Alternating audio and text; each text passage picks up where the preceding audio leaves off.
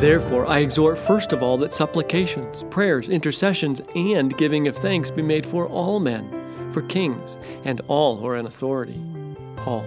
1 Timothy 2 1 and 2. Hi, it's Nathan, and this is day 29 of 30 Days of Gratitude. As you pray, lift up gratitude for all the people that have blessed your life. Thank God for the police chief who tends to the safety of your city.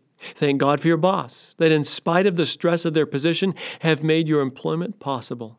Thank God for the legislators, whose efforts go far to create a better situation for your state or nation. Thank God for those behind the scenes who manage our waste, or water, or electricity. Thank God for those who risk their lives in the defense of our country.